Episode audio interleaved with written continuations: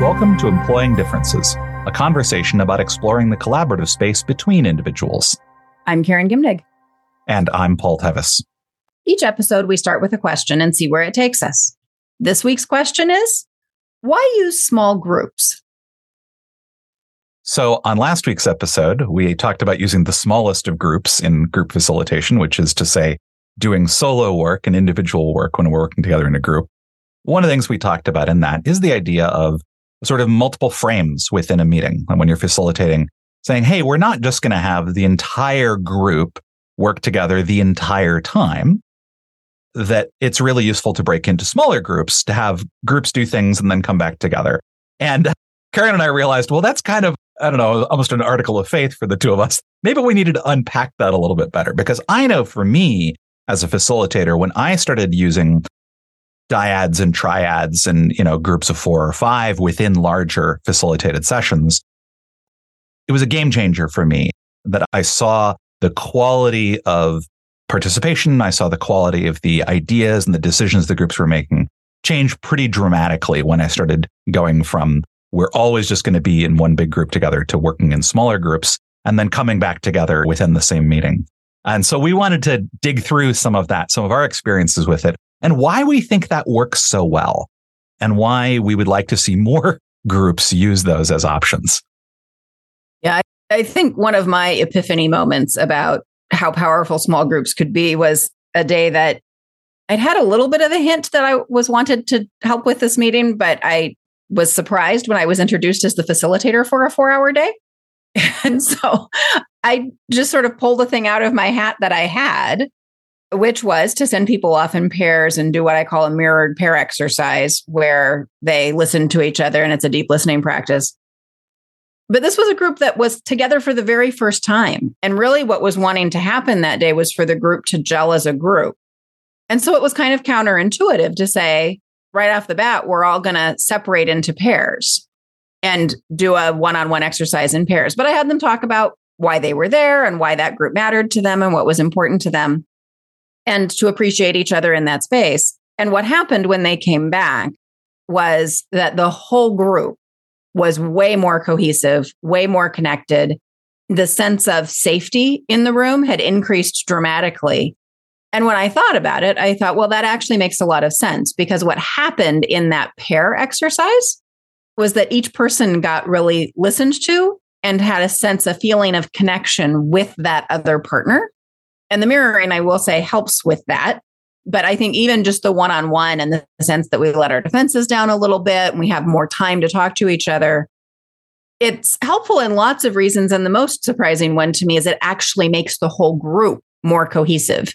So I wanted to start with that because at the beginning of a group, it's a really good idea to actually pair people off. Yeah, it's actually a thing that I do pretty often for a couple of different reasons. You've told me that story before and I love it. And I don't think I'd really had the insight the first time that I'd heard from you about this, but really the idea that like, if I've been in an exercise where I've been listened to deeply by one other person, I now know when I come back to the whole group, I've got at least one connection point into the group. Someone is going to listen to me, which when we first come into a group we've never worked with before in a meeting, we don't necessarily know that. We don't have that guarantee. And so I love the idea that just even having one or two other anchor points into a group brings us in, helps create the whole group more cohesive, that we're knitted together, even though we've just been doing stuff in pairs. And that I see that borne out in a lot of other cases as well. One of the reasons I often start uh, workshops or meetings or things like that with paralyzed exercises is partly just to get people engaged, to get people going, to normalize participation early on. When you work in a group of two, in theory, 50% of that time is available for you to say something, as opposed to when you're in a group of 20, where in theory, if we're taking turns, 5% of that time is available. And so it allows me to very quickly get through getting everybody engaged in the topic in some way and getting everyone saying something or writing something or working in some way. It's one of those things where people are now in from the get go. And I find that that works way faster than doing around the room of everybody who is there.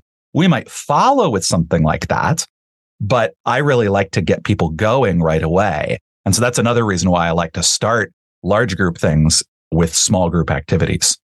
Yeah, and I'll give one other application of that is if you're going to have a series of meetings and you're wanting people to get more and more deeply connected across a series of meetings, very often what people do is they do that what you're talking about one big round and everybody says one thing about themselves and they learn one you know i learn one thing about everybody else. And then a week later i learn one more thing about everybody else. But if instead we spend that same 10 or 15 20 minutes often depending on the size of the group paired off what's happened is one other person and i know each other deeply. And a week later another person and I know each other deeply. So it may take longer to know things about everybody, but I actually know deeply more and more people each week as opposed to getting that same sort of little bit of surface level idea of everybody that doesn't actually add up to very much week to week to week. So mm-hmm. again, you get depth. And that's another thing I want to think about is that people will say things in small groups. They will do vulnerability in small groups. They will go deeper in small groups. I say pairs because that's what I like to use a lot, but it also is true in trios and quads. Eh, you know, I think the more people you get, the more you dilute the effect, but it's still way more intimate in a four than it is in a 20 or a 30 or a 40. So that over time benefit of getting to know each other also is, I think, really well served by pair work as opposed to whole group rounds. Mm-hmm. And it sometimes feels weird not to do whole group stuff like that, where it's like, well, we do want to get to know each other. But it's like my observation about a, a large group going out to dinner. Like once we get beyond six, it doesn't really matter if we're split up between multiple tables or not. I'm only going to be able to talk to the three people on either side of me anyway. And so, like, we might as well embrace that and have six simultaneous conversations at this group of 20 rather than going, well, no, we all have to talk to each other. So, yeah, I, I agree with you that, like, that it allows you to get to that depth much quicker. I think what you're also pointing to is that in a smaller group, it's safer in a lot of ways to say things. And also just like recognizing that different people have different comfort levels with speaking in groups of different sizes. Like this has been relatively well studied, right? You know, in a group of 20, how many people in that group are comfortable speaking in front of the entire group it's like two or three, and it's usually the same two or three all the time. Which means that if we're doing a relatively unstructured discussion, then we're only going to hear from a few people. And even when we do hear from the people who might not normally speak, we're not going to hear as much from them. We're probably not going to hear as deep or as vulnerable or things like that. Whereas if we go into a small group, like many, many, many more people are comfortable speaking in a group of two or in a group of three. And so there's an ease there where it's actually easier for them to access the ideas that they want to bring forth to the group that they want to put out there. So people will say things in trios that they'd never bring up in front of the whole group. And so for me, there is a, an accessibility piece of that as well that's important. Yeah. And I'll go one more step. Paul and I both confessed in the last episode that we are people who think best while we're talking. The things that come out of our mouths are often the thing that tells us what we think. And while it's fabulous to have other ways to figure out what you think, the fact is there are an awful lot of people that think well when they're talking.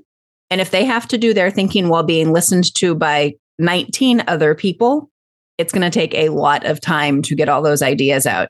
But if we pair off, they can do all of their thinking. And with the lengthy conversation that they may need to do that, and then come back to the whole group. And when they're ready to report out, they, they can say what they're thinking in one sentence or two sentences much more concisely because they've already done their sort of verbal wandering. And I say that with absolute respect that verbal wandering can be useful, but it can be way more efficient if fewer people have to listen to it. Yeah. I'm fond of that technique as well of you're going to pair up. This is your chance to practice this with your partner. And then when we're going to come back, you're going to have 15, 30 seconds to share your one idea with the whole group. And it helps people feel like I've worked through it and I've said what I needed to say. And now I can actually use the whole group's time efficiently. So this gets to a topic when we were talking a little before the show about this idea of great. We have groups that go and do things. And now, now they're coming back what do they do? How do they bring back the things that they've talked about that they've done in these small groups so that the group has access to them? And Karen, I know you have an opinion about this that I want to let you share. I do. So I this might be in Karen's pet peeves or Karen's list of most common least effective facilitation methods. The standard go-to that I see and what groups actually ask for and kind of resist if I won't do it is each group has an assigned reporter or moderator or note taker or whatever the person is. And so everybody's gone off into their five separate groups or something, five groups of four for 20 people. And you come back and the reporting person reports to the large group what the small group did. And in my experience, most of the small groups, there's usually a lot of overlap in what the small groups do. And we actually, most of the time, that's a good thing that that's expected. But what it means is that each person who reports says the same thing. So a lot of ideas get said in in the case of five groups, a lot of the ideas get said five times. And I tend to totally zone out because I just expect that the next report is going to be a lot like the last one and the one before that and the one before that and kind of stop listening. The other thing that happens is despite excellent intentions, the reporting person almost never captures all the ideas that were shared in the group. And so you run a really high risk that somebody is sitting there thinking, the really important thing that I heard or the thing that was really important that I said didn't get shared. And I don't have an opportunity to say that. So the net result of this, in my view, is that the same things get said way more times than they need to be said, and things are not said that needed to be. So I'm always looking for some other way to come back together and capture as a whole group what was happening in the small groups. And I'll let Paul share his idea, and, and I have a way I use, and there are probably others. One of the things that I will commonly do is actually in the group ask them to create some sort of artifact, you know, so a flip chart, a set of sticky notes, a thing. And then what I'll have the groups do then is do what we call a gallery walk, right? Which is where each small group now goes and they look at the artifacts that the other groups created. So there isn't actually a report out. We're going to go look at what the other groups wrote down or what they captured in their discussions. And then we can have as a small group a conversation about that and go, oh yeah, they came up with that thing too. And then we may do a large group debrief on patterns that we noticed, same, different, on the one hand, on the other hand, sorts of things. And I find that useful as a way of sort of catching, yeah, yeah, every group came up with this one idea. Okay, that's good to know that they all came up with it, but we only need to say that once. And we can start to see some of the differences there. So gallery walks are a common way that I will do to bring to the attention of the whole group what each of the individual groups did. I know you have another idea for this. Yeah. And I use something called the spiral round. And honestly, it doesn't always take a lot of spiraling. But what I like to do is everybody's had their group experience, their small group experience. They come back and we do a round of the whole group. And again, as we talked about in the last episode, I often will start with okay, so everybody stop and think what is the one thing or what are the things that you feel like were really important to share back with the whole group? Or I may have some other criteria, but something that guides them to what's the piece. And then pick one piece that you're going to share. And if your piece has already been shared, or if the pieces that you're thinking of have already been shared, you can just pass. But you go around and each person shares one thing. It may get recorded on a shared document or a whiteboard or something, depending but each person shares one thing. And if after we've done the whole round, is there anything else that's still missing? We may do another round. And that's the spiral round concept is you keep going until everybody passes and you have a very short round. Typically, what happens is I do the first round and it feels pretty complete. And I'll just say, is there anything else we're missing? And I may just call on a couple of people. But everybody had a chance to say the thing that felt important to them. So you don't miss anything and realistically, in a large group, you get a little repetition because people just do, but you get a lot less repetition and you can train participants to get better and better at, oh, that thing's already been said. I don't need to say it. But I find it's way more efficient and you don't leave people feeling like, well, my thing didn't get said. Mm-hmm. I want to touch very briefly on this idea of the thing that didn't get said. And you've um, talked before about how oftentimes when we hear report outs, right? The other thing about working as a large group when we're doing everything all as one group is that there are things that don't get said. There are things, and particularly differences in the group are less likely to come out in a large group than they are in small groups. And so, particularly when I'm working with a group where it's like, I'm worried that we're just getting the same stuff. We're saying the things that I'm comfortable saying in front of everybody, or I've been influenced by what I'm hearing by everybody else. And so we're all starting to fall into groupthink or things like that. Small groups can be a really good way to bring out the differences in a group when that is really useful. And there's a couple of different ways that I know of that we can do that. One is that I've started playing with a little more recently is I will actually deliberately form groups to minimize the differences within the groups so that there are more differences across the groups. I was working with a board recently and they were going to do some strategic work in small groups. And so I said, I want you to get into groups of three or four where the people you're with are likely to have the same ideas that you do. And they sort of self selected into this. And as soon as I looked at it, I was like, oh, there's the chair and the managing director and the other person who has been on the board for the longest. And over in another group are the people who have brand new to the board. They're in their first year. They come from very different backgrounds. And I went, great. Because what that meant was the ideas that came out from the groups were likely to be different from each other rather than being sort of homogenized sort of thing. It also meant that then when an idea came up from all of the groups, when we'd maximized those differences, that meant, yeah, this really is a common thing, as opposed to this just happened to be a loud voice in each of the groups, that sort of thing. So that's one way that we can actually use small groups to bring out more of those differences. And then I followed that with the gallery walk, right? So that people could start to go, oh, we didn't come up with that. Why didn't we come up with that? And it started to reveal where we had been falling into groupthink around certain things. And this is one of those cases where I think being clear about what your objectives are is really important. So I like that when we're trying to bring out differences, that can be super useful. I also want to point out that we sometimes want the exact opposite, where we're trying to get people to converge on a decision where we've got different mm-hmm. ideas around. And so I've done the exact opposite thing for the exact opposite purpose, which is okay, we're going to get into pairs or small groups. And I want you to try to put yourself with someone who disagrees with you. And, and obviously, there's not 100% success with that, but people will generally do it. And then they have the experience of really hearing the opposite perspective. And I may even pair that with a, you know, and when you come back, share something that you learned or that you heard that surprised you. Or so instead of making your own case, you're sharing the, the thing that was different or new in the opposite perspective. So I love the way we can either highlight differences or try to converge the differences into a common direction, depending on how we structure groups. Mm-hmm. Well, I think it's pretty clear that Karen and I both have a great love for using small groups and facilitation. We've covered a, quite a bit of ground here today. You know, we've talked about you know, why use small groups?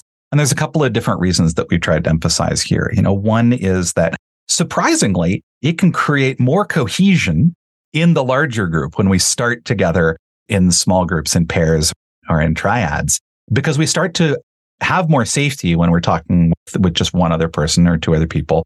And that, then that becomes an anchor point for someone that we can connect to the rest of the larger group with. So we really like to start oftentimes with uh, small groups. Also in part because it gets people normalized to that notion of I'm going to be participating in this meeting. I'm going to be saying things. You get to go deeper than you would if you were just trying to hear one little bit from everybody in an opening go round sort of thing. So it can actually create a greater sense of connection and cohesion in a group, which seems the opposite of what it would do. Also, just noting that it creates more opportunities for participation, that people who might not be willing or comfortable speaking in front of the whole group will be more comfortable sharing their ideas in small groups. And so we're creating an opportunity for more ideas to get out there, for more people to feel heard, to be heard, to participate.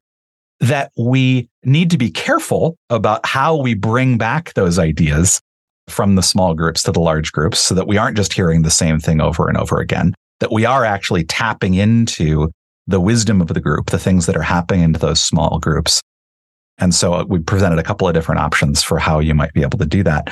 And then just recognizing that the way that you form the groups is going to have an influence on the sorts of things that get talked about. And to be clear about what is it we're really trying to do here? Are we trying to bring people into contact with ideas that they might not agree with or be familiar with? Are we really trying to create more of a space for that dialogue to happen later? So we'd like the ideas to crystallize a little more now.